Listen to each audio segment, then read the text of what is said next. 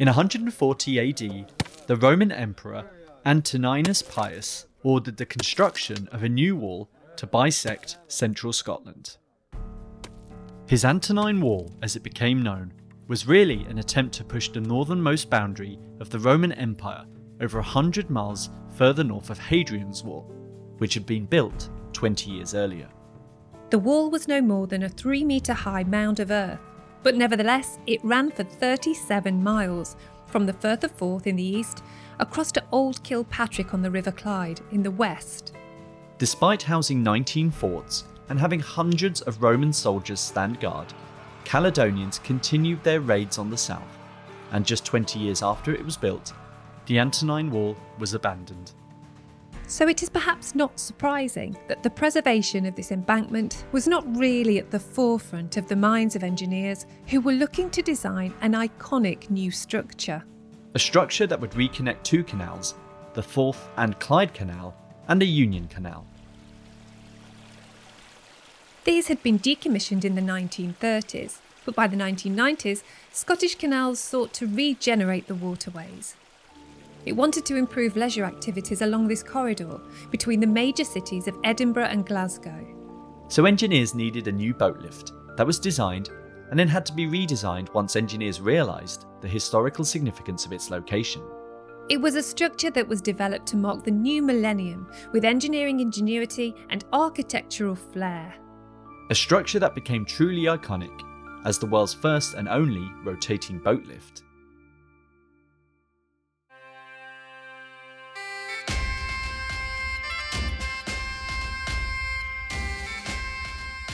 Welcome to Engineering Matters. I'm Bernadette Ballantyne. And I am Tim Sheehan. And this episode is the little known but fascinating design story of the Falkirk Wheel. A boat lift unlike anything else that had ever been built before or since.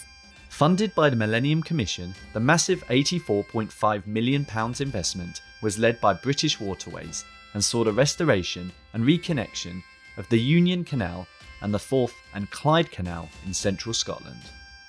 A connection that was particularly complicated because these canals did not meet at the same level. The height difference between the two canals at the location where they were to be joined is 35 metres. This is Anne Madsen, and she knows everything you could possibly want to know about the design of the wheel. I'm a marine engineer by background training. I joined the Merchant Navy when I was 18 and I've never been able to quite leave engineering, although I've ended up in engineering teaching a lot. So I currently actually have two jobs. I work as a designer of ship systems for a shipyard here in Glasgow, and I also teach engineering. I teach design engineering at the University of Glasgow. And it was through working at the University of Glasgow that I started to get my interest piqued into how the Falkirk wheel, not how it works, but why it is as it is. What it is not is a replication of the original Victorian solution. Now, our great Victorian engineers, this was no problem to them, and they joined the two canals together with a series of 11 locks. These took a whole day to pass through and used 3,500 tonnes of water just to move a single barge. It was not exactly user friendly. If this is for tourists and leisure activities, you can't expect someone on their canal boat holiday to spend a day going through a series of 11 locks, which are highly complex. You get the series wrong, you get in a knot. Engineers had to come up with something new. The engineers who looked at this originally said, yep, we'll lift the boats one step, 35 metres. There's nothing stopping us doing that.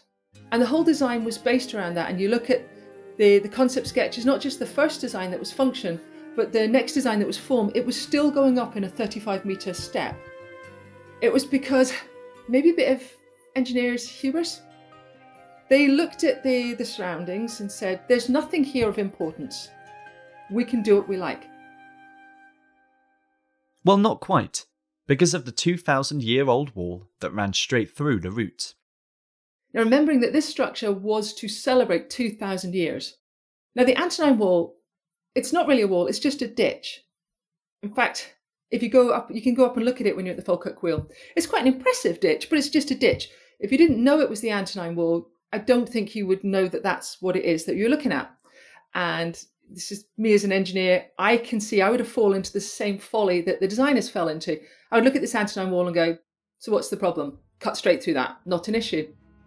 And that's what was going to happen until there was a massive public outcry that said, how can you design something to mark the second millennium by wantonly vandalizing something from the zeroth millennium? The designers had to think again. And this introduced a whole load of engineering changes, which I think we'll get onto when we're talking about the evolution of the design. But before we do, let's start with what we have now. The Falkirk wheel really is a unique structure, and its evolution makes it a brilliant project to explore. And the whole design history of the Falkirk wheel is a function form function circle. And it's only as it is because it had to go through function followed by form back into function until it had a design that worked and a design people were willing to fund. So I love it for that. So for teaching design students, it became this perfect case study. It's also a great example of engineering efficiency. It's a boat lift which is perfectly balanced so that each half rotation sees a boat lifted from the Union Canal up 25 metres to the Forth and Clyde Canal, or vice versa.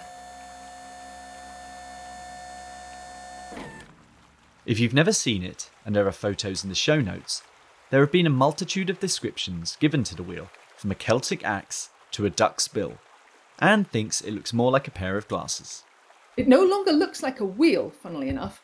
It's if you imagine a pair of glasses and take the legs off, so you've got the two lenses of the glasses, and put um, a pivot point in the centre. And imagine the glasses rotating around this pivot point. That is effectively the boat lift.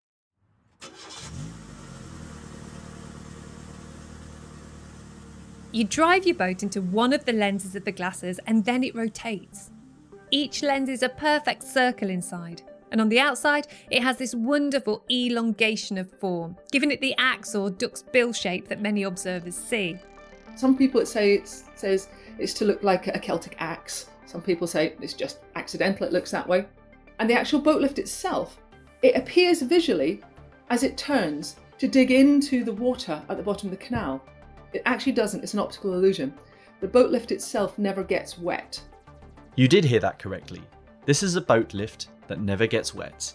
So once the carriage is in place, what will happen then is a dam is created between the carriage and the canal lower basin. This dam is then allowed to flood with water. Once it's flooded with water, there's sensors which allow the, the lift to know that the, the carriage is full with water, the dam is full with water, the basin's okay, there's a ship there. Then the doors are dropped. You can sail your canal boat in, the doors come back up.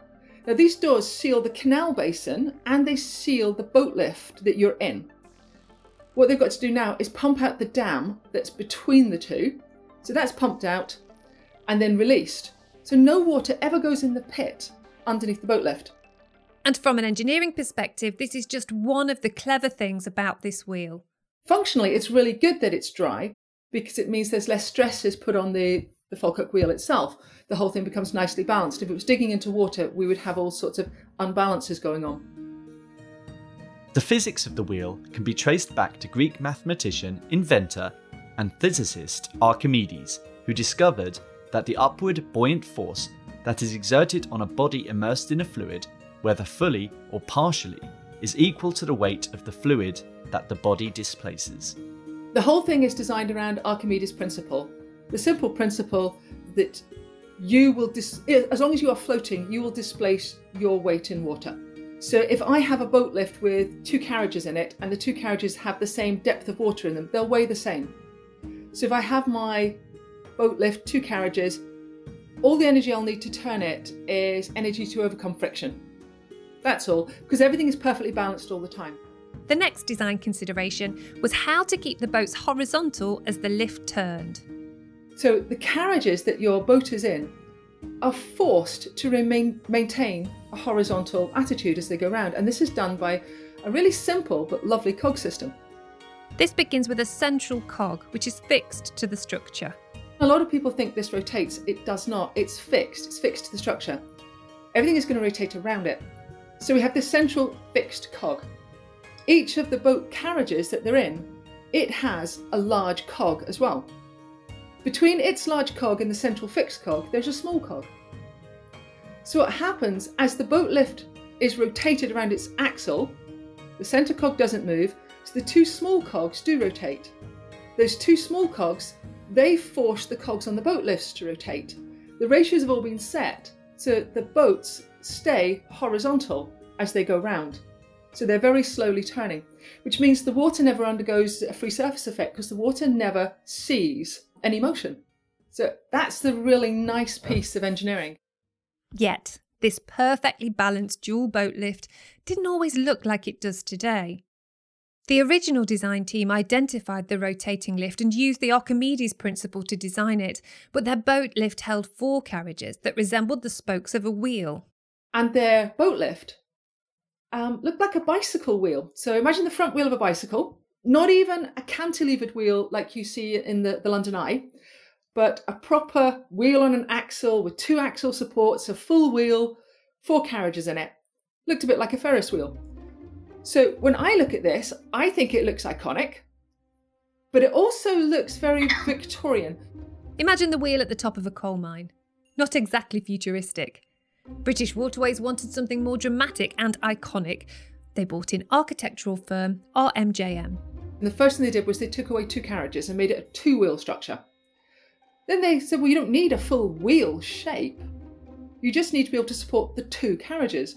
So that's when it changed to look like a pair of spectacles. So now it's starting to look a bit sleek.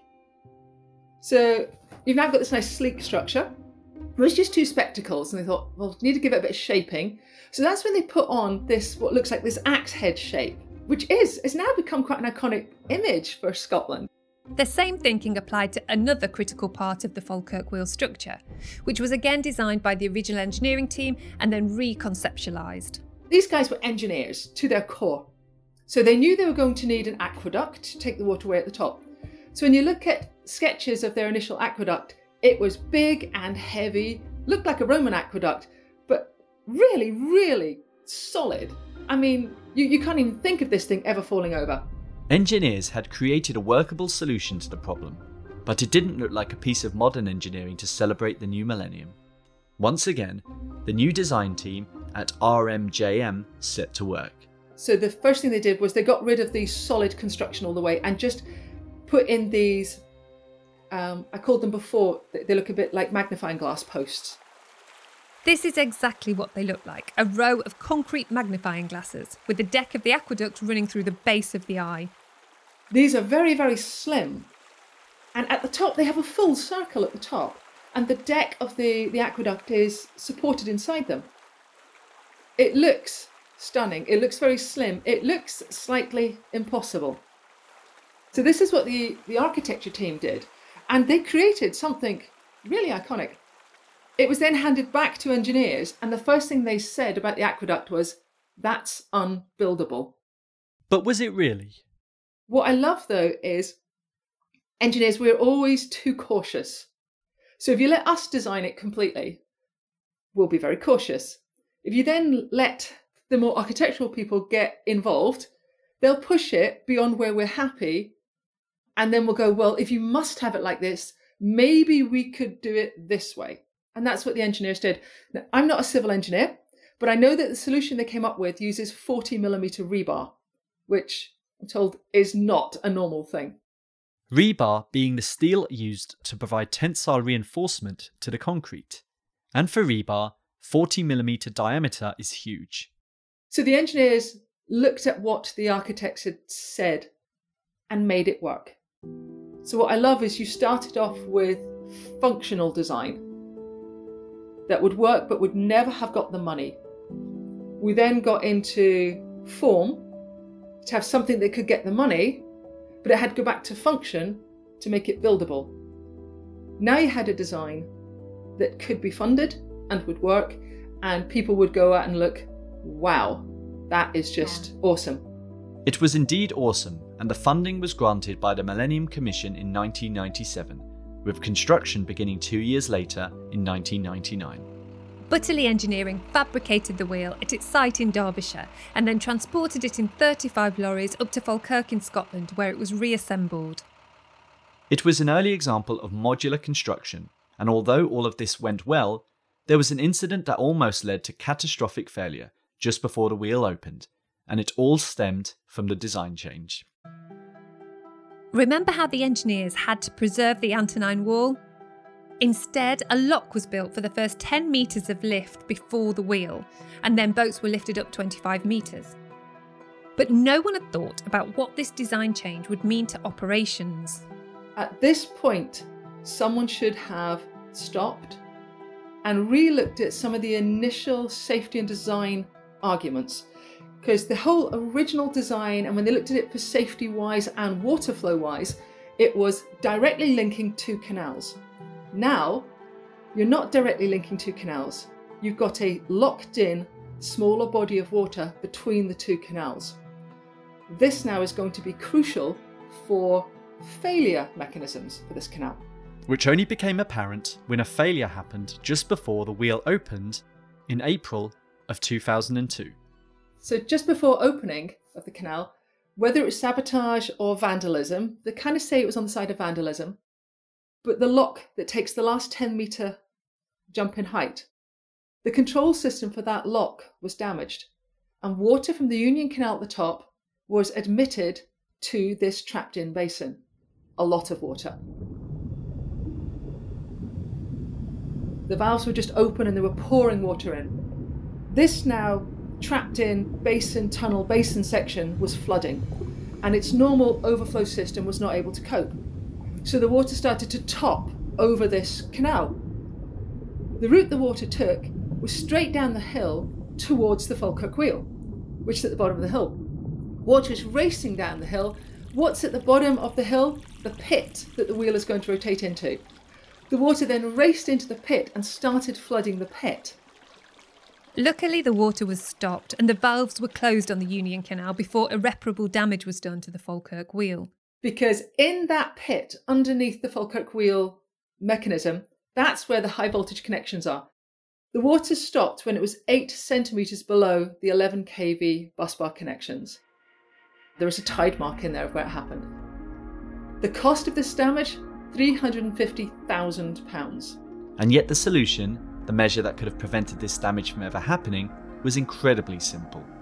The solution they put in place, I could go to B&Q and buy for less than a thousand pounds. Because what they realised is all they needed to do was divert the water as the water raced down the hill. If all they had done was had a lip around the pit that the wheel rotates into, and that lip being higher than any any obstruction on the water's route into the bottom canal basin, the water would have diverted around the pit into the canal. So if you go to the wheel now, you'll find that there is a line of railway sleepers around the top edge of the pit. Just wooden railway sleepers at the perfect height, and they act as the diverter. Now, this is the thing I love with design. This final design change of the 35 metres to the 25 was so far along the design process I don't know why, but nobody stopped to think all the implications of putting this in place, what, would happen. And this is a, a, massive safety implication here. We almost hit the high voltage cables and you know the damage done. But it wouldn't have taken much to have realised the only escape path from the water was down the hill straight into the pit.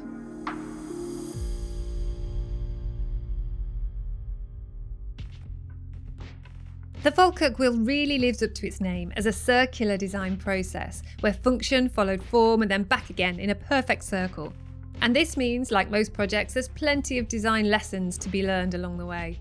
What began as fundamentally a brilliant piece of simple engineering became a beautiful landmark thanks to the insistence of British Waterways that this become an iconic structure. A design that engineers declared unbuildable at first was possible once the team decided to push the limits of the reinforcement so that the slender columns could hold the crucial aqueduct that feeds the boats into the wheel. And let's not forget the importance of thoroughly investigating the impact of design changes on operation so that all potential failure mechanisms can be mitigated. Today, the Falkirk wheel remains the only rotating boat lift in the world, and it really is one of a kind.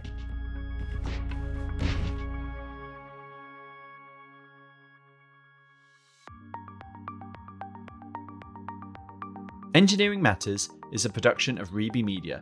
This episode was written and hosted by Bernadette Ballantyne. The co host was me, Tim Sheehan. Sound engineering by Ross McPherson. Series supervision by John Young. Our executive boat lifter is Rory Harris. Engineering Matters is available on all podcast apps. Sign up for our newsletter at engineeringmatters.reby.media.